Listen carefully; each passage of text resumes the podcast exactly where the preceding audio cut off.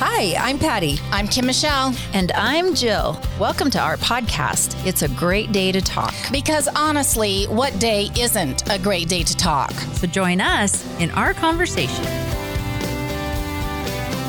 A Great Day to Talk is brought to you by Saint George Design, offering complete website design, social media management, search engine optimization, Google and Facebook ad management, and many other digital and print marketing services. St George Design dot com. And by Richardson Brothers Custom Homes, third-generation builders who have been building custom homes in southern Utah for over twenty-five years. They will take your dream home from concept to completion. Contact Richardson Brothers dot com. The April Gates Group and Zion Canyon Real Estate have been specializing in helping Southern Utah clients buy and sell property for over eighteen years. We can help you too. Call or text April today, four three five, six three two, eight eight six nine, four three five, six three two, eight eight six nine. Oh my goodness, hello. Hello, hello. Hello, it's been forever.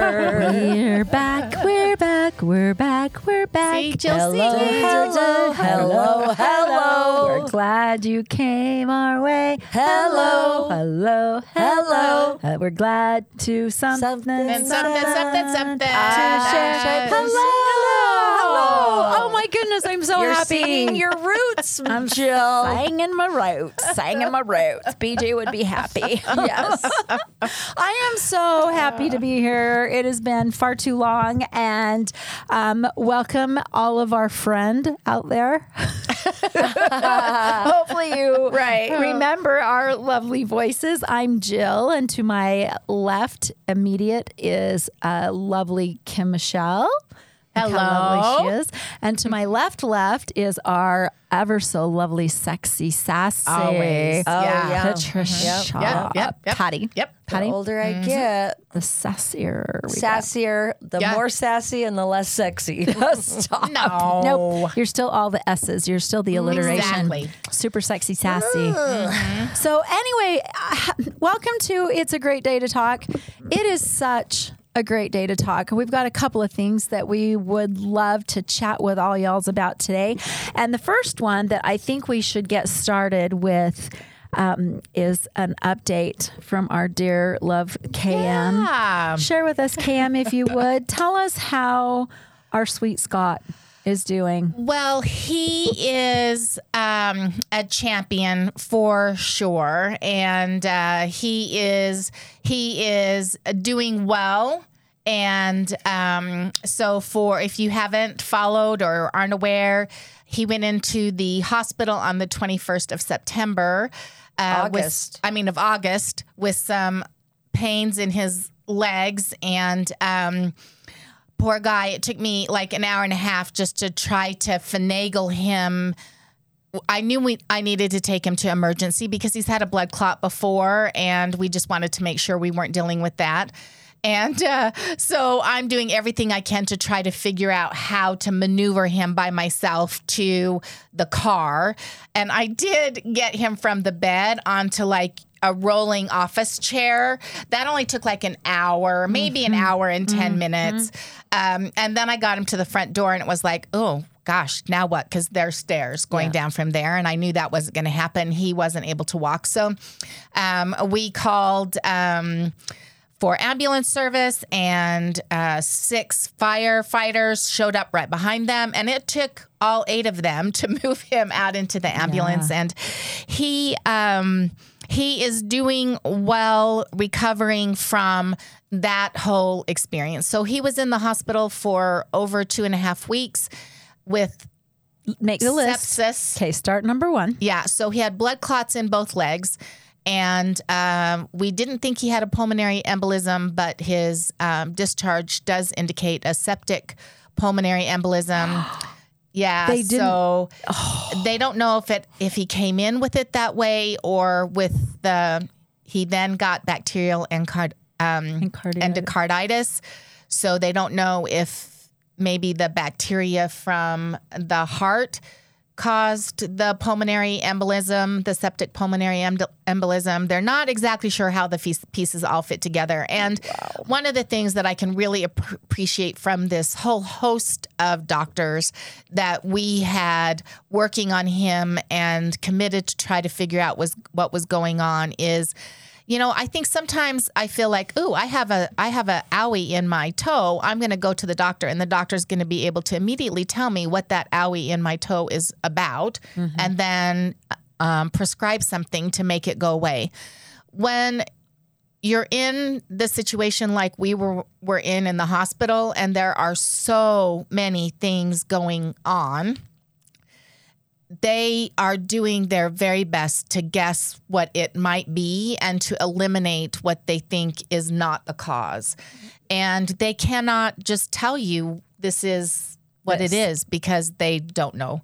So that that sepsis was the big deal. They just could not find out uh, what the source of that sepsis was. He was on serious I V antibiotics and still not showing any reduction in the bacteria that was flowing through his body um, until... And it ended up being two different kinds, right? Yes, it was two different kinds. So he did have M S S A uh, for sure, MRSA? Which is not MRSA, but it is an accompanying one that okay. is usually uh, attracted especially to metal. So they're looking, do you have fillings in your teeth that are metal? They're looking for a- any piece of metal that he has in his body, which included his port, which he had just had put in probably not even, maybe he'd not only even had three two weeks. treatments yeah. and chemo. So, right. um, and um, they said, well, after about five or six days of not improving, and on every medical apparatus, he was a walking machine. Well, not walking because he wasn't, wasn't walking. He was completely to, right, immobile. Right. Yeah. Um, but breathing and laughing and um, dad joke room of the right, hospital. Right. Everybody knew to come there to get their dad bad dad joke mm-hmm. and to share a bad dad joke um, or to even just get some counsel. You know, they... That that's a younger staff there, and they were just lovely and appreciative of time spent with him. Um, they were able, they said, we're going to go now take a look at your port because we just cannot figure out where else it's coming from. Even as we're going in, the surgeon's like, this is not your port. It all looks good. But we'll take a sample, we'll send it down to the lab, we'll have them try to grow some bacteria in there. And if we grow some bacteria in there, we'll know that it's it. And they opened up his port and they could visually see that it was just full of infection. Swimming. Yeah, he was he was mm. swimming in infection there. So um, they... The good news is that every part of his body has been scanned, has been C T'd, has been visibly open to the rest of the world to to uh, examine at any time. Um, you know, you really, I just really acknowledge him. You give up so much of your privacy and so much of what you think it is that makes yeah. you... You. Human even human or and you or valued or respected mm-hmm. or whatever. And um, he was still all of those things, even in a situation where he couldn't do the basic kinds of care. And um, so they released him. Then we finally got the sepsis. We figured out he went a couple of days without having bacteria in his blood, which was really, really great.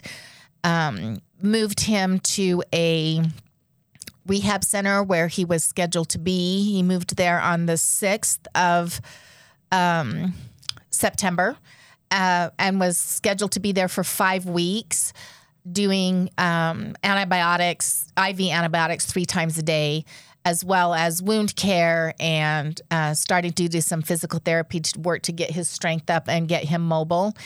Um, and we knew after a couple of days, there's just no way he's spending five weeks here. He, uh, mentally, it's just not going to support him and his recovery. He, um, uh, he gets to do the work necessary to get himself so that he can come home. So we brought him home last Thursday And um, which would have just been a little bit about two weeks. It was just a, a week and a half. Yeah, that's so we was at oh rehab a week and a half. That's amazing. And uh, well, a week and a day actually. He went out on the sixth, then he came out on the thirteenth, okay. um, and is receiving treatment at home. So home health comes, and I've become quite, um, in addition to my other team. roles there. Yes, I am now part of his uh, home health team. He loves it when I put the uniform on, which I don't do. So, oh. um, you know. Some role play. Just saying, just saying. Um, so uh, he's doing really well. He had a little bit of a fall today. And so we know that that's just something, you know, building up his strength and his mobility is something that he's going to get to continue to do. But being home is, um, it's all the difference. It, it for him, it's made all the difference. And to do so, that still can be safe for him. We've been surrounded by people that love and care about us, who have been offering support, who neighbors who knock on our door and basically just plead to mow our lawn. I mean, really, just really, um, it's been beautiful to see that. My dear friends here who um, have been such a huge support, not just to Scott, but to my kids and to me in this process. So we are until Uh, October twelfth with the three times a day I V um, antibiotics. And then we'll continue to scan his blood, make sure it looks clean.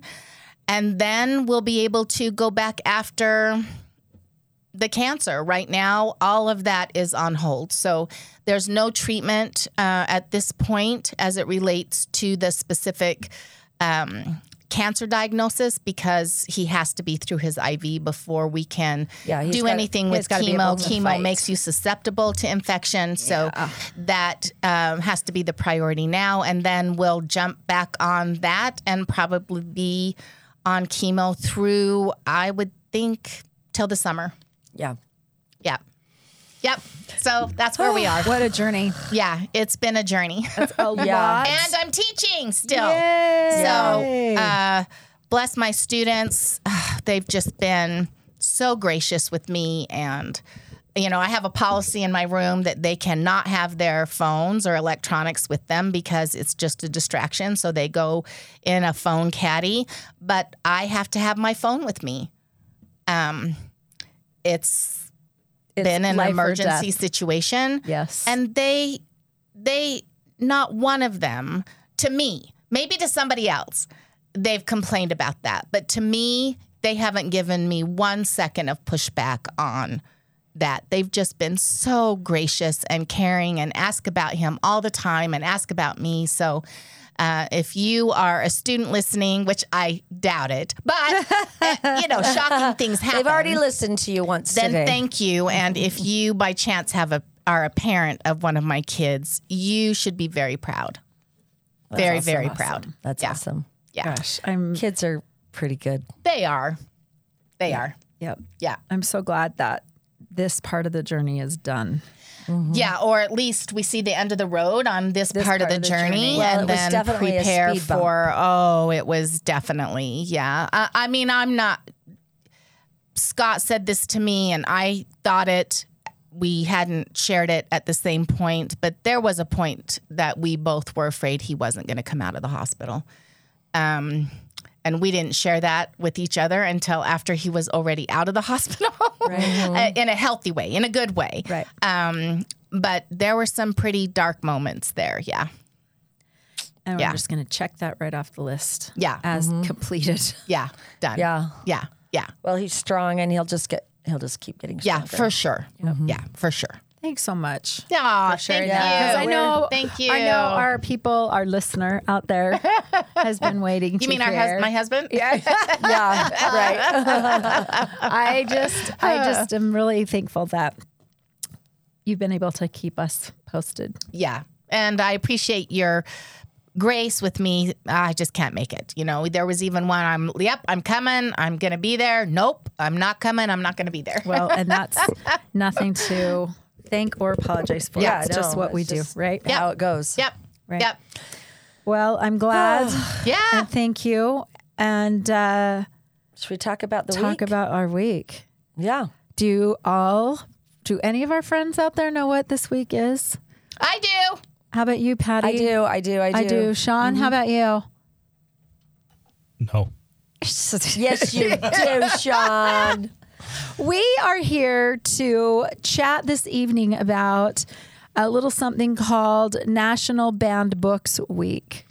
And this is not a week to celebrate. Well, I was going to read about it, but I couldn't find any book that talked about it. Uh, yeah, well, because they've been banned. They've been banned. They've been banned. They've been banned. Bum, bum. And ding. So, so, yeah, so it's not a week to celebrate the fact that books are banned. It's a week to acknowledge that this is indeed happening in our society and to bring light to the fact that this is been an issue and in the recent past, a growing issue.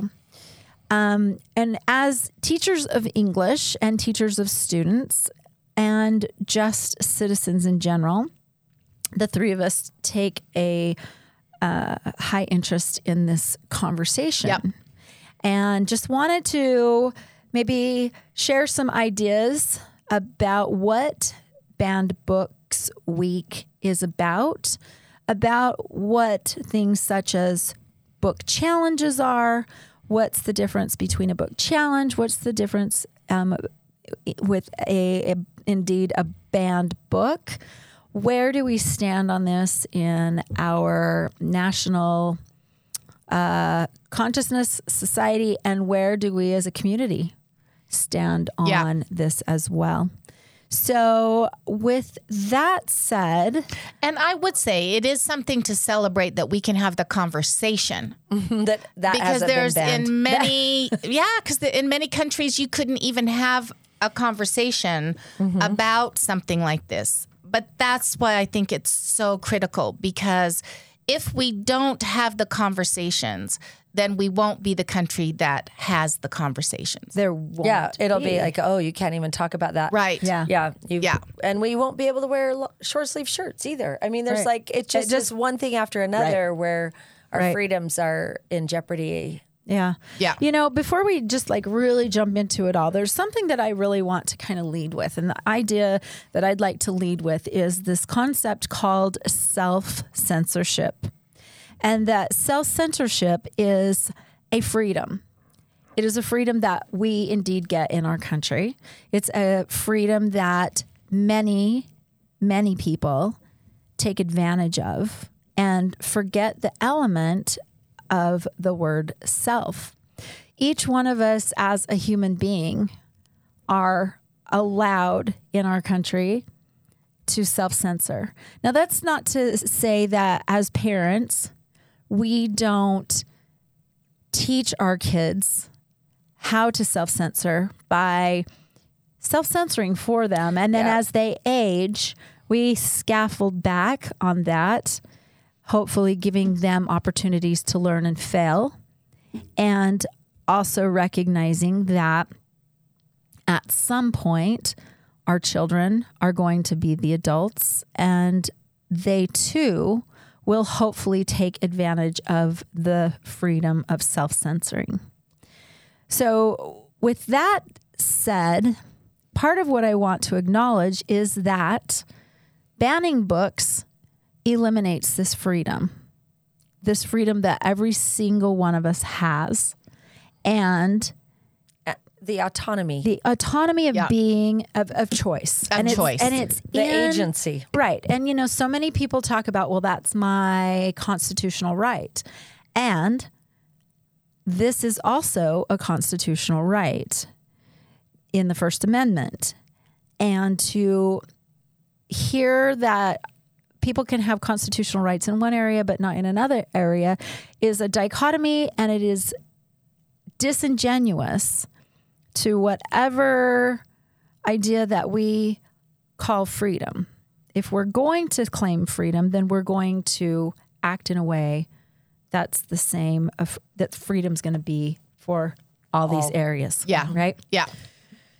Yeah. So with that, I just wanted to lead with this concept of self-censorship, because bottom line for me, banning books is taking away my freedom to censor what it is I choose to read, what it choose, what I choose to listen to, what I choose to watch. And I want that to be preserved for my boys. Mm-hmm. Mm-hmm. I want it to be preserved for everyone. I mean, honestly, let's be honest. It's not I, just about me, even though it really always is just about me. But well, it should be all about always. You. Right. Mm-hmm. Sometimes agree. Maybe it isn't, which is wrong. Yeah. But and, yeah, and then we need for to sure. we need to yeah. Then we need that. to course correct. Right. Yeah. Jill, I was thinking about something when you said uh, you know, self-censoring and and the part about the parenting, because when our kids are little, little, we censor for our kids. Yes. Mm-hmm. And we teach our kids boundaries of what we want them to be able to see or do or watch or hear or all the things. So right. we're censoring. But then there become there comes a time where we have to let go some of that control and hope we did a good job exactly. exposing them to things so that they know which path they want to which path we hope they we choose. hope they take. But we we don't get to choose that for them as they age. And I remember as a parent at about sixteen, uh, my fear. Oh my gosh, did I? I it's mm-hmm. I didn't did, I do, did I do enough? Did I do enough? Yeah. Is it too late? Maybe I didn't do enough, and now it's I didn't whatever whatever. Right. So there's that part where you have that control. It's you the have scaffolding. To scaffolding. Yeah, it's breaking and you it have back. to let go, and you have to go. I did the best I could. I gave you all these tools. You get to make these choices. And I feel like that's at about sixteen because we're letting them drive. Right. Which has to be more dangerous. We're letting them go out and work. Uh-huh. Yeah. Right? Exactly. And, and we Be responsible we don't get, to other people in a work And we don't get to censor all place. that for right. them. No. Yeah. So when, um, I, what was the t- statistic? thirty-four percent of uh, book challenges or book banning is instigated by parents? Yes. Is it about thirty-four percent? Yes. yes. Yeah. And that's the largest percentage. Yeah. Is a parents still mm-hmm. continuing wanting to censor what their kids read. And then I can see that at an early age, but at an older age, uh, I mean, I can see them wanting to help their child self-center, yeah. censor. Right. right. But as uh, older kids in high school and college and Barnes and Noble and adults and whatnot. Cell phones. Cell phones. Right. Uh, we have to have given them the strategies to make those decisions for themselves and hope they make the ones we want them to make. Right. But they don't always do that. And I think that with that comes fear. And then what we do when we have fear is we try to control yeah, the I, situation. I really think that the whole, I mean, we've seen um, a significant increase in the number of requests to ban books or number of challenges right. going on. Here you go. Uh, from nineteen to twenty, it increased. From twenty to twenty-one, it increased. And I'm sure that statistics that come out for the whole year of twenty-two will well, show that this is the most uh, so challenged far, year ever. So far, over seven hundred. Yeah. In twenty twenty-one, I mean twenty twenty-two, books and have been challenged. Well, that, book, even more in books. That's just materials. Okay, yeah, yeah. yeah. Materials have been challenged. Yeah, and on books. Yes, and some of these are books that I know you grew up with. I know they're books that I grew up with, right. like mm-hmm. To Kill a Mockingbird. Yeah, I would, and um, the Harry Potter series. Right. Yeah, books. I didn't necessarily grow up, but my boys certainly did. Well. Mm-hmm. Yeah. And uh, I I really believe that it isn't, those books have been around for a long time. So I don't think it is, honestly, the content of the book for a lot of those, especially for a lot of the classic kinds of reading. Mm-hmm. I think it is that we've become a society that does not know how to talk to each other. And because we don't know how to talk to each other and because we don't know how to find middle ground, then we become afraid of where our voice will be if we don't have a voice. We feel our voice is minimized. And so therefore we feel as if we have to find a voice here around something that we think we have some kind of control over. But I don't really think if you go to the content, honestly, I really don't feel if you really read some of these books, which I I know, I have heard people say, even in meetings that I have been in, who are supporting a challenge of a book, who said, I have not read that book, nor will I read that book, but I am challenging that mm, book. You can't do that.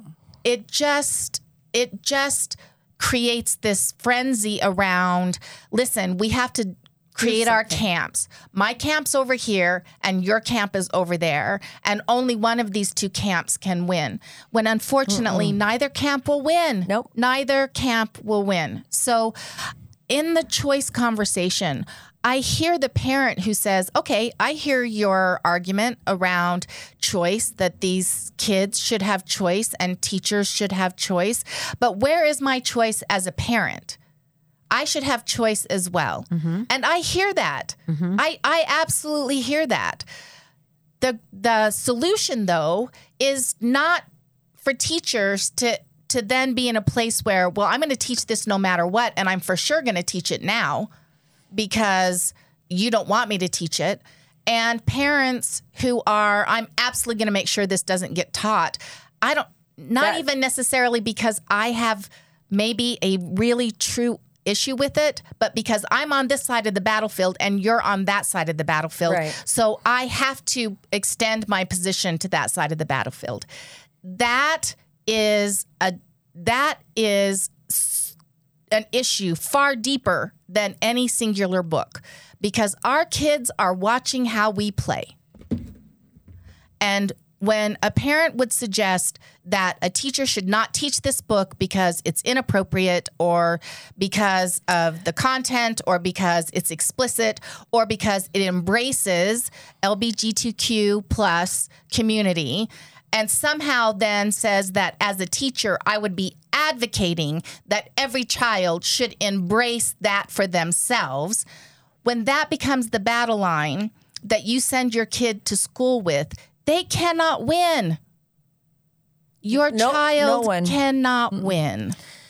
So that's why, you know, we've all taught English for a long time. And um, I've had uh, parents come to me in the twenty-eight years that I've taught saying, hey, I, I don't really want my child to read that book. And I say, okay, let's pick a different one.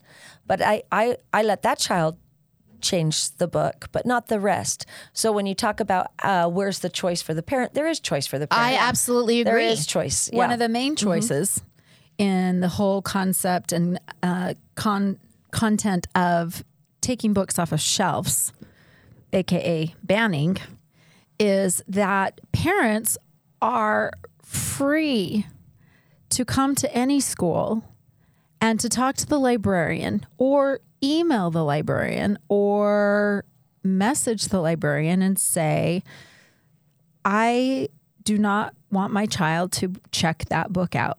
Please put a restricted note on yep. their account. Absolutely. And mm-hmm. then that way, I, who want my son or sons to read a book, have access to that book.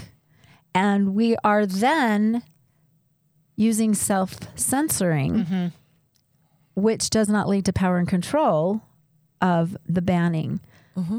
You know, when we come down, when it comes down to control of what others are doing, we we just have to look at history just a teeny tiny bit, right, to know that it doesn't work. We can start all the way back to the Reformation. Yeah, when one religion decided that no one was going to read the Bible but the the elite. Le- the elite. Mm-hmm. The elite. Right. And a man said, that's not okay, and hammered these theses to, not feces, but theses to the church door that said, no, that's not okay. Yeah. Everyone should be have access. Yes. Everyone should have access, and because that's how you get an educated popu- populace. Yes. Yeah, but that, then that leads to less control. Well, that's and that's the power. And that's the and power. At, at yes. The time. Which, which led to skinnings, which led to live burnings at the stake. Oh, yeah. Which all the led things. Heresy, heresy. Heresy. Yeah. All. All the things, because who was going to control the printing press? We only have to look at nineteen thirties and nineteen forties for a glaring example of what burning books does to a community. One of my very favorite quotes of all time is Ray Bradbury. And I've had this poster on my door for twenty, right. probably yeah. twenty-five mm-hmm. years, yeah. twenty-four, twenty-five years. I mean, we years. teach this book. It's Fahrenheit four fifty-one. In most of our classrooms in high school, mm-hmm. most college bound students are expected to have read this book. Every if they're college bound. Every A P student um, is And it's expected. About this very issue. Right. Yeah. Ray Bradbury says, you don't have to burn books to destroy a culture. Just get people to stop reading them. Mm-hmm. And that is exactly what taking away self-censorship does to a society. Mm-hmm. You know, well, I think uh, the m- current climate, what I think is so um, concerning about the current climate is that when a book is challenged, it just means that a, a parent or a group of parents or s- has or put administration forth a or a school district against yes, or that book, an organization. And yeah. then there'll be an evaluation based on legitimate criteria. Mm-hmm. About whether or not that book should then be banned, which means then it would be removed from the shelves. My uh, bigger concern even, because when you look at the total number of books that ultimately will be banned um, versus the total number of books that are in circulation, it's it's concerning. Um, and it's concerning because of the volatility of the conversation that we have. But in the big scheme of things, what I think is more frightening is um, the prior restraint or, ce- or censorship that we're showing before we even put a book on the shelf. Right. Or before, as a teacher, I decide to teach that book. Am I thinking, ew, this would be such a powerful book, but I know I will probably have someone who will object to it. So do I choose a different book instead of the book that I know would serve my students so that I can avoid the potential backlash that I'm afraid may happen? When we start to censor before we even publish or before we even educate around the book, and we make choices to voluntarily keep it from circulation because we're afraid of what the backlash may be. That, to me, is the most frightening mm-hmm. concept of this whole well, conversation. And, and we know that oh, it's there happening. Are Let me share this in our Go ahead, community that it's happening. Take books off the shelves that haven't been challenged, but they've decided to take them off so nobody would challenge. Right. So here, exactly. And that's just some arbit- that's some person just arbitrarily deciding, deciding for that. Everyone. Well, I'm going to suggest they're not arbitrary. Ar- it's not arbitrary. I think they believe they are meeting the criteria for, for what a challenged book might okay. be. And so therefore they are making the decision to remove it from circulation before the challenge happens. Here's, this is happening. This is recent. Conservative activists want to ban four hundred books from a library, but they aren't even on the shelves. So this took, this is in Idaho.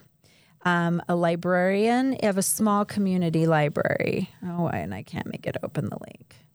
Um, an activist group came in to the library with this list of four hundred books, demanding that we do not have these books on our shelves.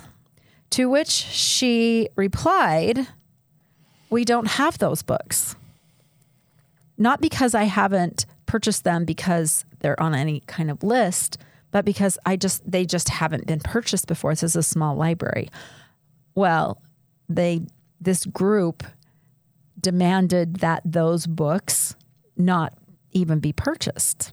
Yeah. To which she said, no, I won't do that. Because when does that stop? When do you stop? If if you're willing to censor a book before it is out on a shelf, um, or before you actually even advocate teaching it in a classroom. Or before you then, yourself have read it. Right. Yes, exactly.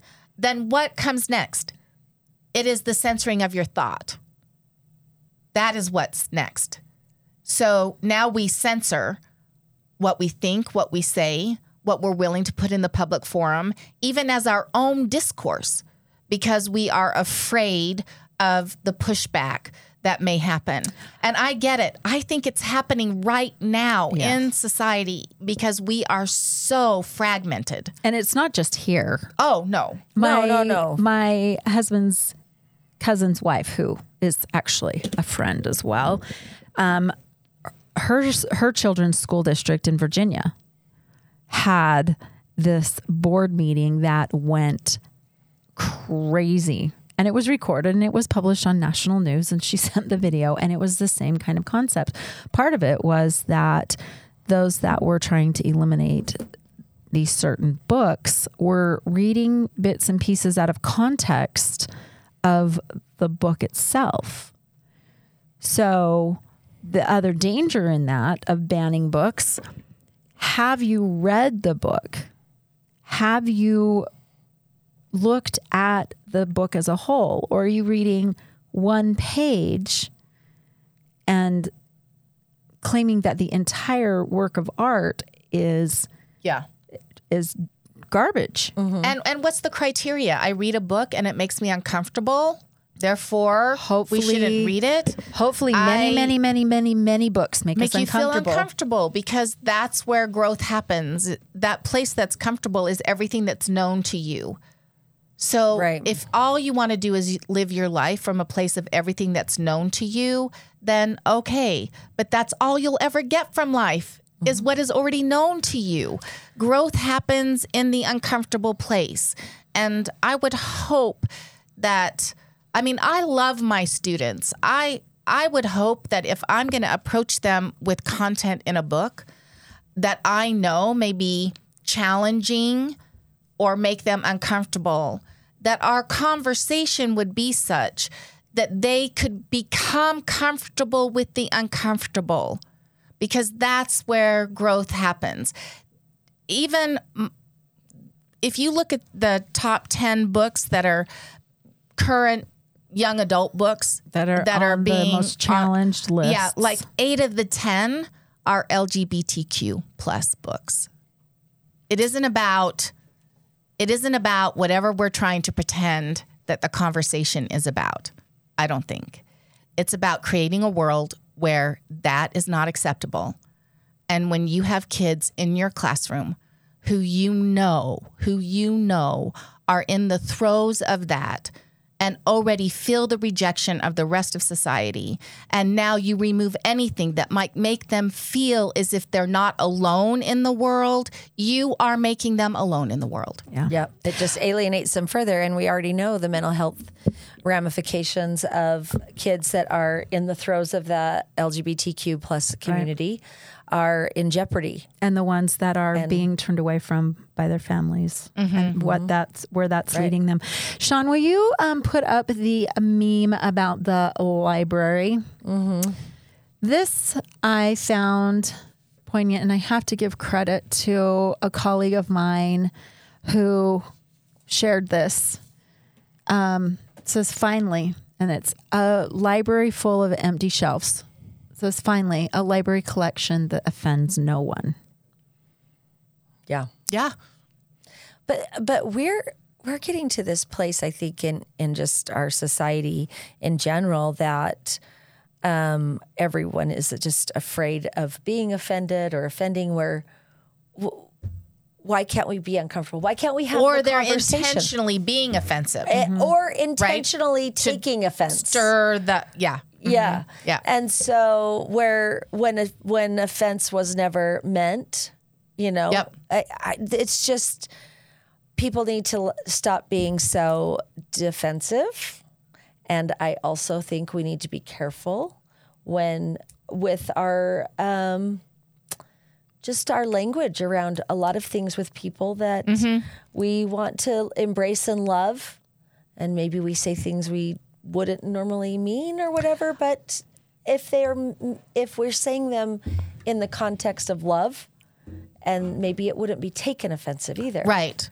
And I also feel like it, the, the only criteria I think for me around books really should be, is it inclusive? Or mm-hmm. is it exclusive? Mm-hmm. Right. Am I working to in- expand the inclusion of humanity and look at it in a different way? or am I excluding parts of that humanity so that I can maintain what I think is my sense of mm. right or wrong? And that in and of itself is a really powerful place, I think, to stand back for a moment and say, okay, is the position I'm taking on this inclusive? Is it designed to embrace as much of the human experience as possible? Or is it designed specifically to exclude that part which I do not agree with? Or I'm afraid of. Yeah, or which, uncomfortable. Or that, uncomfortable and that, with. That's the or biggest, disagree with. That's the biggest, I think, um, reason people want to ban things is the fear. Um, fear that they that it'll affect them in some way, or that um, if we talk about something, then our kids will become Be that. that. Yeah, it's the same conversation about sex education that happened years oh, and years ago, right? Gosh. If we teach sex education, then all the kids are going to go out and have sex. If you look statistically, that is simply absolutely not true. Right. It is absolutely not true. And I hear those who profit from stirring the pot. And it's on both sides of the political spectrum. Right. right. Mm-hmm. When you profit by stirring the pot and are advocating it somehow that exposing uh, someone, a high school age student, for example, to someone who is within the L G B T Q um, experience in a book means that you we are going to make them somehow a part of that group. It's the same conversation about if we teach about sex education, kids are going to go out and have sex. It's just if we not teach true. that this lifestyle is out there, then they're all going to navigate towards that lifestyle. It's it's. Just not true. It's I, fear. It's fear. It's fear mongering. What, what I love about reading books, uh, especially books that aren't comfortable, especially books that are uh, ideas or experiences that I don't know, is that I I put myself in that book. And then when I'm done with that book, I wonder where my friends are. Yeah. You know? And so I get to experience things that I wouldn't normally get to experience because of reading. And that's what reading is, right. is to shine light on all sorts of experiences. Right. Yeah. Um, that so now that we you have don't that have knowledge. to go out and I, have it yourself. That's, you that's can exactly experience right. it through and the words and life of maybe, someone else. Maybe I read a book, say Out of Darkness, that's mm-hmm. on the banned book list mm-hmm. that I'm still reading. and um, Which is fantastic. Yeah. Right. And maybe I read this book so that I uh, gain empathy Yeah. for those who've gone through this experience. Yeah, right. And and recognize that I don't have to go through that, but I can certainly be of support to someone that maybe mm-hmm. I find out has had some kind of similar experience. Yeah, well, I, I know that one of the things that the um, this week it. for the, um, I can't remember if it's N C T E or if it's um, if the um, N E A or who, which organization, but their theme for this week is that censorship divides us and books unite us. And while that's not always one hundred percent true, in this instance of giving us empathy and sharing experiences yes. and teaching us and helping us to know where it is we don't want to go with our lives, and where maybe if we had a little more bravery, we would be thrilled to be able to go. Uh, or what could our world be like if that were to be? Or what a beautiful place that would be to travel to. I and absolutely in that agree case, with that. It's absolutely taking away from the development of all these other emotions and connections with people that so many of us will never see, will never know, will never well, be. Yeah. And, and if you if you're in my classroom, I think books unite because they create a starting point for a conversation. Mm-hmm. And it is the conversation in which we can see, I don't have to have this exact same viewpoint as you, but I can still respect the position that you come from. Mm-hmm. It's in that discussion, in that discourse. And that's why teach parents, you should want challenging books to be in the hands of qualified teachers because they will create a safe place for your student to experience that dialogue. Mm-hmm. And I also love it when my um, parents have are reading the books along with with yes. the, with yep. the I love student. Parents who do because that. Then Thank they you, can, parents. Yeah, because then they can have the conversation and then um, maybe uh, uncover some comprehension struggles from their child and talk about and it help. Maybe at dinner and go, yeah. oh, that's what that was about. Right. I, I it's just one more level too for for comprehension strategies for kids.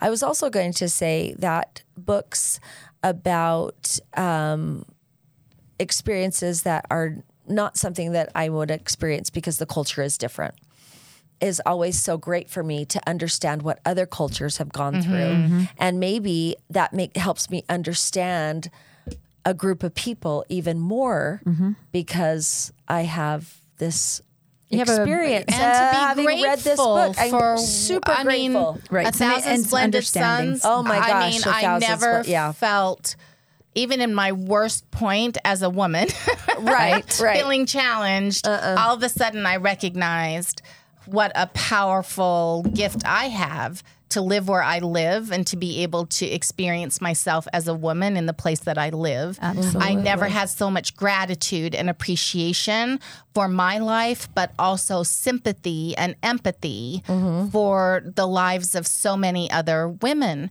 Um, so I totally agree that that's how books can shape us. And the other thing that that I find um, challenging in this conversation is When when we are banning books that are someone's experience of their life. Right. Like, I Know Why the Caged Bird, bird Sings. Uh-huh. Right. The Glass Castle. Exactly. There's any number of people who've experienced trauma and overcome trauma. Right. But the trauma was real. It was part of their experience. It's not gratuitous. It's there in the book because It, it happened. happened to them. And what are we saying when we ban that type of book? Right. We're, saying, We're saying, don't your tell life, me your story. Yeah, your life does not matter. It makes mm-hmm. me uncomfortable makes me for you to itchy. Talk about that, what happened right. to you. So don't I come don't here want, and talk to me right. about it. I yeah. don't want to know right. about it yep. because yep. it makes me, me uncomfortable. uncomfortable. I yeah. just read um, the book called Spilled Milk. Yes. Mm-hmm. And one of the things I, I, a lot of takeaways, and that's a true story about mm-hmm. um, the character, main character in the book, but, or the author. Uh, one of the things that I thought was interesting is that she thought her life as a child of uh, sexual and physical abuse and physical abuse of the other kids in the home, she thought that was normal. Normal. Mm-hmm. And so she didn't know anything outside her home. And that's what we're doing. If we're not allowing certain books to be read, we're just keeping it homogenized. Yes. Yep. And um, when she muted got to, and muted. homogenized. Yeah. Mm-hmm. And so when we yeah. got to a, when she went to another friend's house and um, somebody spilled milk and they didn't get beat for it, she was like, wait a second. I always thought my family was a little odd, but I didn't, you know, she yeah. didn't realize. It didn't connect. It didn't connect. It and gives so, a point of reference. Yeah. And she wanted to, as an adult, um, teach the signs to kids so they knew what was not okay because she didn't know yeah. what was not okay. Yeah. And that's, yeah. Why would we ever want to silence that? I... I You know, certainly Her when story. we want our kids to write, we want them to write what feels real to them mm-hmm. and not feel like, oh, I could, I can't possibly say this to somebody. Right. Because, you know.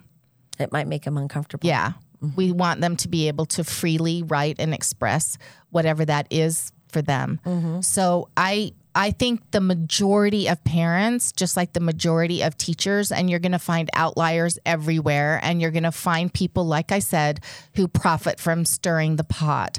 But I think the majority of us, there's very common ground here that we can come to resolutions and solutions that enable us and our students and the world around us to be able to appreciate diversity in both word, thought, and deed, and not say, I have to embrace that um, I have to do that behavior in order to embrace it. I don't. I can mm-hmm. appreciate that's you and I'm me. I don't choose that for me, but I don't condemn you for that. And I'm happy that. for you yes. to have a connection yeah, in right. your way as well. Yeah, yeah. So I, I would say a takeaway for me is um, don't challenge a book you haven't read. Yeah, one hundred percent. Um, talk to your kids about the books they're reading.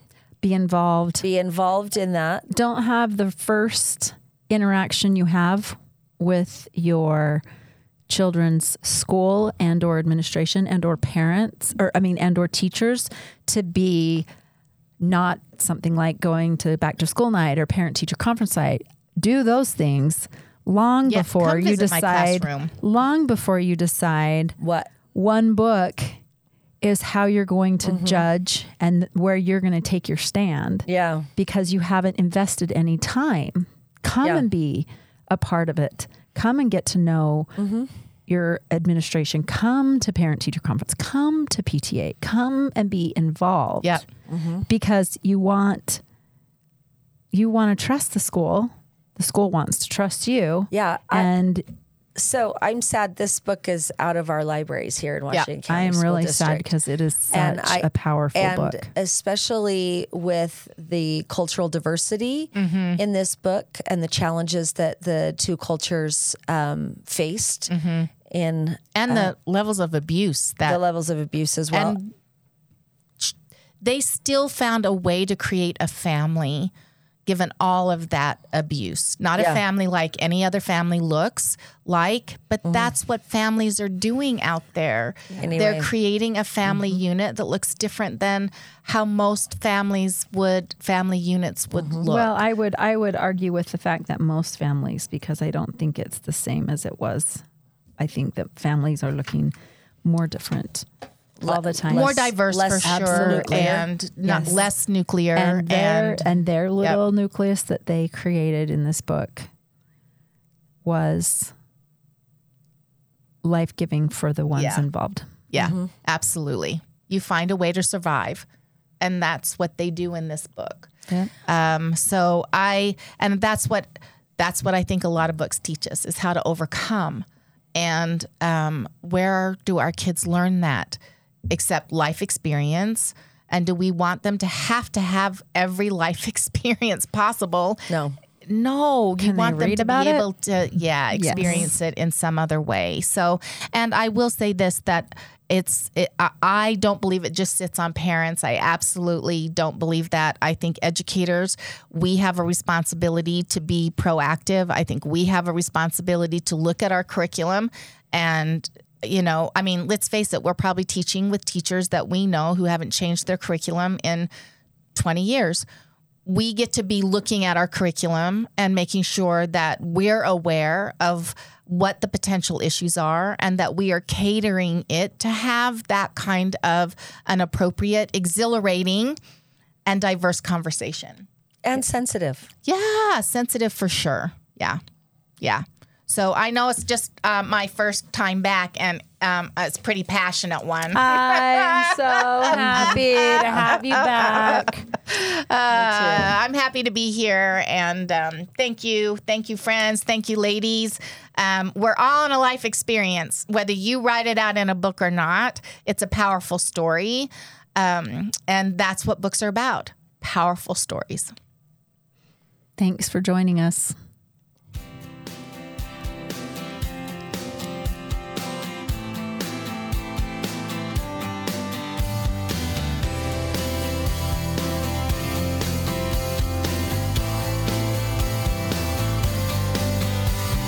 Thanks for listening to It's a Great Day to Talk. Be sure to follow and subscribe to us on your favorite podcast platform. And until next week, get out there and talk. This has been a production from a podcast studio.